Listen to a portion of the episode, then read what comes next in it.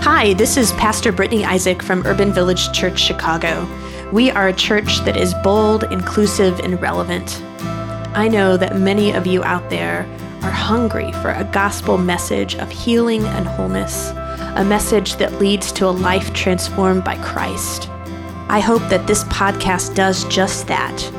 And if it does, would you please consider making a financial gift that will support this gospel-inclusive ministry? You can do that by going to urbanvillagechurch.org/give. Thanks so much and have a blessed day. My name is David. I'm going to be reading the scripture, and it comes from Luke 15:1 through 10. Now all the tax collectors and sinners were coming near to listen to him, and the Pharisees and the scribes were grumbling and saying, "This fellow welcomes sinners and eats with them." So he told this parable. "Which one of you, having 100 sheep and losing one of them, does not leave the 99 in the wilderness and go after the one that is lost until he finds it? When he finds it, He lays it on his shoulder and rejoices. And when he comes home, he calls together his friends and neighbors, saying to them, 'Rejoice with me, for I found my sheep that was lost.' Just so, I tell you, there will be more joy in heaven over one sinner who repents than over 99 righteous persons who need no repentance. Or what woman, having 10 silver coins, if she loses one of them, does not light a lamp, sweep the house, and search carefully until she finds it? When she has found it, she calls together her friends and neighbors, saying, 'Rejoice with me, for I have found the coin that I had lost.' Just so, I tell you, there is joy in the presence of angels of God over one sinner who repents." The Word of God. Be to God. Morning, y'all. How are you? Thanks for gathering today in our garage sale. Did y'all see the furniture? I'm supposed to announce that it's half off if anybody wants any. They had a big rummage sale yesterday. So, my name is Brittany. It's really good to have you here. I'm the pastor of this particular site of UBC, and I'm just feeling the joy of the Lord today. I don't know what's going on. Thanks for being here. Before we get started, let's pray. Holy and gracious God, for the gift of this day, for the gift of the messiness of our lives that we get to hold as a community together, we give you thanks. Open our eyes and ears and hearts. Open my mouth, that all I say and share might be acceptable and holy unto you. Amen. So the summer before my freshman year in high school, I did what many youth do who have been raised in rural communities. I detasseled corn. Has anybody done this? Yeah. For those of you who don't know what that means, it means you take the one, I don't know if it's a female or the male part of one of the pieces of corn, and you throw it down, and it fertilizes another, it makes hybrids of corn. I didn't even know there were male and female parts of corn, but apparently they are. So this job is hot, it's itchy, it requires getting up early in the morning, and you hope to be done before the noon heat. It is a job that is definitely character building. And so one day, my crew leader told us to spot check 4 rows of corn at a time. Someone had already gone through the rows and detasseled, but we were to go through and just kind of spot check and make sure that none of the tassels got missed. When we got to the end of the row of corn, we would be greeted by the crew leader. He was going to drive on, and he would take us home. So we were going to get out early. It was pretty awesome. So I diligently checked my rows of corn and pulled out every tassel I could find, and then I got to the end of the row and discovered that I was completely alone. I guess I was slower than everybody else, And so they had long finished their rows, loaded up the truck, and left. I didn't need to explore my surroundings. I already knew that I was in the middle of a cornfield, mile after mile of fields. There were no towns nearby. There were no homes or buildings nearby. It was nothing but cornfields. And I don't know if you remember, but when you're in 8th grade, you don't pay attention to where you are. They just drove us somewhere, and I had no idea where I was. I was lost. And so panic set in as I played through 100 possible scenarios of what ifs. I think the most overwhelming feeling, though, for me was knowing that nobody was looking for me. Nobody on my crew. Really, I was quiet. I know that's hard to believe, but I was quiet and hadn't really made any friends. It was people from all sorts of different small towns. I didn't know anybody. I didn't have a buddy. So nobody on my crew noticed that I was gone to turn back and look for me. My parents both were at their jobs and assumed that I would be home and would call them later. I was lost, and nobody was looking for me. Our scripture passage today reminds us that this actually, though, is never the case. I'm not talking about getting lost in a cornfield here, though. I'm talking about being spiritually lost, right?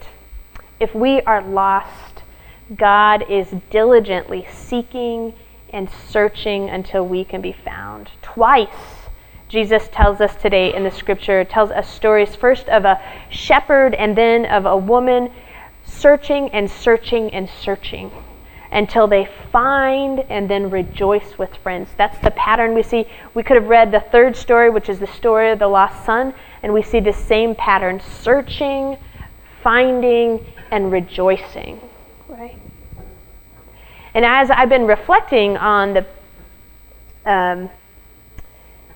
this passage this week, I can't help but think that each and every one of us here is a lost sheep or a lost coin who has been found. Many of us grew up in a church, and at one point or another, we wandered off from the fold. Sometimes we left because we were told, "You don't belong here." Maybe it was our sexuality or our politics or our mental health or our career choices, because maybe we were a woman and wanted to be in ministry, right? Or maybe it was our tattoos, but whatever the message was, we were told, "You don't belong here." Some of us left church because we saw others kicked out, and we thought, "I can't be part of that sort of place. I can't be part of such exclusion." And so we are all sort of sheeps in this sheepfold of UVC. I was reflecting on this passage a couple of days ago with some of the leaders in our congregation. We had a vision team. You know how awesome your leaders are, by the way? They gathered on a Friday night for our vision team meeting. Isn't that incredible? Go leaders. And I heard over and over again as we were reflecting on this passage that UVC is like the shepherd who came out and found you and brought you back into this fold. We have been shepherded here perhaps by the invitation of a friend. We have been shepherded here because of what I call Dr. Google or Facebook or Yelp or the outreach that we've done at Midsummer Fest or the Pride Parade. We have been shepherded into this safe space of what I'll call the UVC fold, the sheep fold. But it's kind of funny because as Christians in the 21st century, we actually have this really great positive connotation and idea of what shepherds are, right? We're like, "Oh yeah, Jesus said I'm the good shepherd. Oh yeah, there's the 23rd Psalm that says the Lord is my shepherd."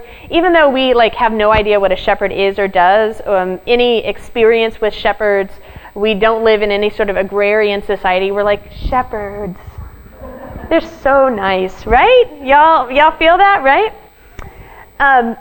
We've heard it enough that we think it's good. I've shared this with you before, particularly in Advent when we read about shepherds. I forget though, and so I have to share this again, that in Scripture, in this time, this first century time, shepherds were shiftless, that's shiftless, thieving, and trespassing scum, right? During this time, shepherds, they made the rabbi's top 4 list of most despised trades. I've got a slide up here. So follow with me here. I'm trying to make this fun, okay? So the rabbi's top 4 most despised jobs. Are you guys ready for them? This isn't, I had to order these. It didn't say what was the order, but number 4, coming in at number 4, shepherds. Most despised trade, right? And number 3, sailors. Sorry, Darius. And Patrick. We have 2 sailors in our congregation. Sorry. Number 2, camel drivers. Do we have any of those? No. And coming in, so this is a real thing. Like, the rabbis made this list in first century of the 4 most despised trades. Are you guys ready for this? The number 1 most despised trade, tax collectors. That bit of knowledge makes this scripture passage far more interesting. Because here the Pharisees are grumbling about Jesus spending too much time with tax collectors and sinners, too much time with the most despised people, right? Jesus is spending too much time with them. He is sullying himself by hanging out with the lowest of the low, with the people who make it on this top 4 list, right? And so I love what Jesus does with this passage then. Knowing their complaint, Jesus then tells 2 stories about, as I said, losing, searching, finding, and rejoicing. And in both of these stories, both of these parables that we have, God is not a strong, reputable person.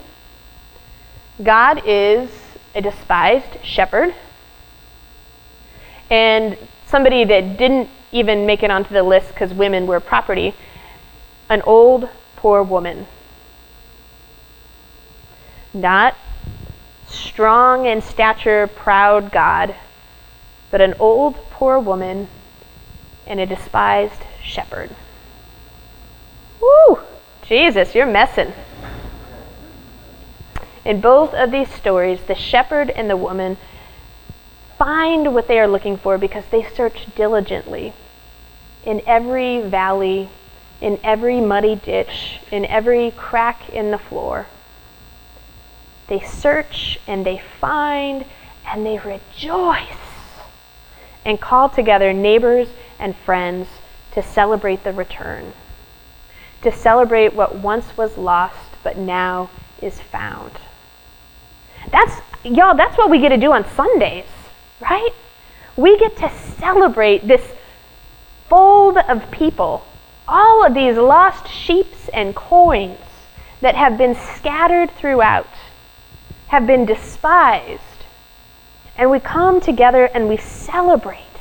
We celebrate that we have been found by God. Despite our wondering whether it was self-imposed or chosen or maybe a little of both, we join the party that Jesus has thrown in our honor. And we celebrate that Jesus, our good shepherd, never stopped looking. And we celebrate that the community gathered here is not just me, a lost sheep, or you, a lost sheep, but it is all of us. All of us have been invited to this party. It is a grand party of sheeps and coins, or what other image you want to use. That is the truth of this gospel passage today, that we can rejoice today and every day because we have been found and welcomed and embraced into the gospel party. Isn't that good news, y'all? Amen. Thank you, yes. Okay, I'm not done though, sorry. That's the good news. And there's the truth that still the majority of Christian churches are not safe spaces for LGBTQ people, right? That my community, that our community, if you identify as LGBTQ, has had to find other places of sanctuary and refuge, other places like gay bars. They have been, to the LGBTQ community, sheepfolds. They have been a place of safety in hospitality in a world of hostility and danger and malice, right? So last Sunday morning, that place of refuge was violated when a gunman opened fire and killed 49 people before he was killed. And there's many thoughts to share about this, right? And I don't have time to do them all today, and y'all are processing in different ways. But the significant thing I want to talk about as we remember that event a week ago, and we remember the anniversary of the event a year ago at Mother Emanuel AME, is that what one of the things that caused this is hatred, right? Racism, homophobia. I want to talk about homophobia just a little bit today. I don't know where it came from. We could talk, that's a whole other conversation, but I know that it is continually reinforced by religion. And I know the gunman identified as Muslim, and I am going to let my Muslim sisters and brothers critique their own religion. I can only critique that which I am a part of, right? And that is the Christian church, and there is plenty of homophobia to critique in the Christian church. From what I've read, it sounds like the shooter was severely conflicted and full of self-hatred over his own sexual orientation. Many of you have graciously shared that pain with me as you have tried to live with integrity, being out. And I too know all too well that self-hatred, right? In my case, it stemmed not from my family or from friends, but from a church that told me self-avowed and practicing homosexuals are incompatible with Christian teaching. It told me that to be gay was to be on that list of most despised, right? To be LGBT or Q is to be a tax collector or a sailor or a camel driver or a shepherd. And I didn't want to be despised, so I kept it hidden. Now, I'm not much of a bar goer, at this point in my life especially, but in my 20s, I was just amazing, out all the time. You laugh because you would be so excited to see that. I still remember going to my first gay bar. It was down in Nashville at Connections. Does anybody been to Connections down in Nashville? Rest in peace, I hear it's closed. My first drag show, right? In Champaign-Urbana, Chester Street, any U of I folks? And down in Atlanta, my sister's room, it's legendary. Nothing. Y'all don't go to gay bars? What's up? They don't card you at the door. Even if you're straight, you can go.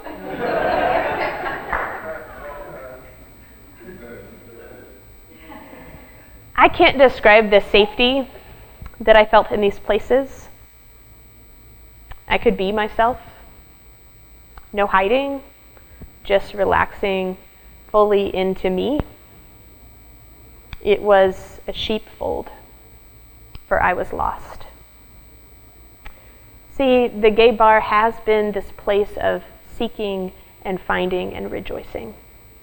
And so last Sunday morning, that safe place, a place of refuge, was terrorized by a man who was internally terrorized with self-hatred. He murdered 49 beautiful children of God. The majority of the victims were people of color. 23 were Puerto Rican. 49 people he killed. And because he died, 50 casualties altogether. I say that very deliberately. His life was lost because of homophobia too. 50 people whose lives were lost because of ignorance and fear and hatred. 50 lives lost because we have chosen to view this world through boundaries and deciding who's in and who's out instead of viewing this world through the gospel of grace. So we gather in this space today. It's supposed to be celebratory, you know, we're all part of the sheepfold.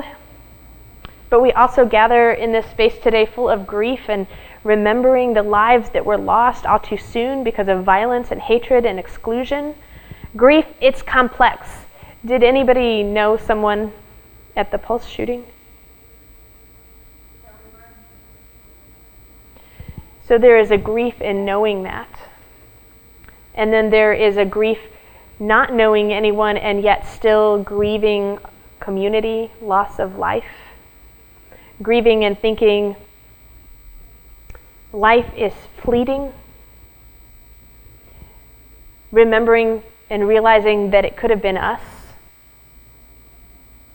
It could have been here in Boystown. Grieving because there is just still so much hatred in this world and fear. And so we gather today in grief, and yet we also, I know this sounds weird, we can hold these two things together. We gather in grief and we gather in hope. Because we are Jesus people. We are people of resurrection. So we have hope in resurrection. We have hope that the power in this moment is to witness to God's extravagant love. That we have power to be able to continue to witness to God's extravagant love. We gather in hope that with great abandon, we can continue to seek out. Y'all know people who are lost, who are searching. We can continue to seek out the lost and the lonely, those who have been told they are despised, and we can throw an elaborate party rejoicing when we find them. We gather here in hope because once we have been found, we know we can't help but share that with others. Hope. So there's so many stories to read about this incident, and man, I could go on and on, but one that really, truly caught my attention was about the reflections of this Orthodox rabbi in D.C. Last week, I don't know if many of you know, but our Jewish sisters and brothers celebrated Shavuot, which is the giving of Torah, and it is a joyous occasion. And our Orthodox sisters and brothers do not work during this time, and so there's no internet use, there's no travel, and so they gathered on Sunday and discovered the news, and the rabbi announced that Monday night when Shavuot was over at 9:17 p.m. As the sun set, they would go as an act of solidarity. They would travel to a gay bar and be with the LGBT community. They were seeking to share that they were all in tremendous pain and couldn't go on living their lives as normal. Though this festival is supposed to be a joyous occasion, there was an undercurrent of sadness as they continued their prayers in the synagogue. Now, the closest gay bar happened to be one that is frequented by African Americans. So if you can picture about a dozen Orthodox Jews wearing their kippah and walking up to the bar just after sunset went down. It sounds like the line of an opening joke, right? The opening line of a joke, does it not? The mother of the rabbi goes up to a man who's standing near the door, and she explains why they are there. And he breaks down in tears and shares that his cousin was killed at Pulse. He embraces the group and welcomes them into the bar. Connections are made. Oh, my stepkids were bar mitzvahed at your synagogue. Other connections were made. And eventually the bartender kills the music, shuts off the music, and the crowd becomes silent as this dozen group of Orthodox Jews offer words and prayer of healing. One of the rabbis lights some memorial candles that they turned the bar into a memorial place. Lights some candles. Then everyone in their bar grabs a shoulder of someone around them and they sang these soulful tunes. Isn't that beautiful? And then one of the congregants bought everybody in the bar a round of beer. The congregation continued to the makeshift memorial at DuPont Circle, and people continued to come up to them and embrace them and thank them for being there, and they would sing with them in Hebrew. The rabbi looked over at some of his gay congregants, and he saw tears flowing down their faces. The rabbis, they too were on this journey of seeking and finding and rejoicing in the community that they had formed. Here's what he said about the experience. I learned that when a rabbi and members of an Orthodox synagogue walk into a gay African-American bar, it is not the opening line of a joke, but an opportunity to connect. It is an opportunity to break down barriers and come together as one. It's an opportunity to learn that if we are going to survive, we all need each other. Isn't that beautiful? Today we rest confident that we can trust in the Good Shepherd who is seeking and finding and rejoicing with the party. Today we stand strong knowing that we are better to go at this life together in a sheepfold than to wander off on our own. Today, all of us together join the party letting everyone know that God is always, always, always, always faithful to you and to me and to every child of God that is in this world. Amen.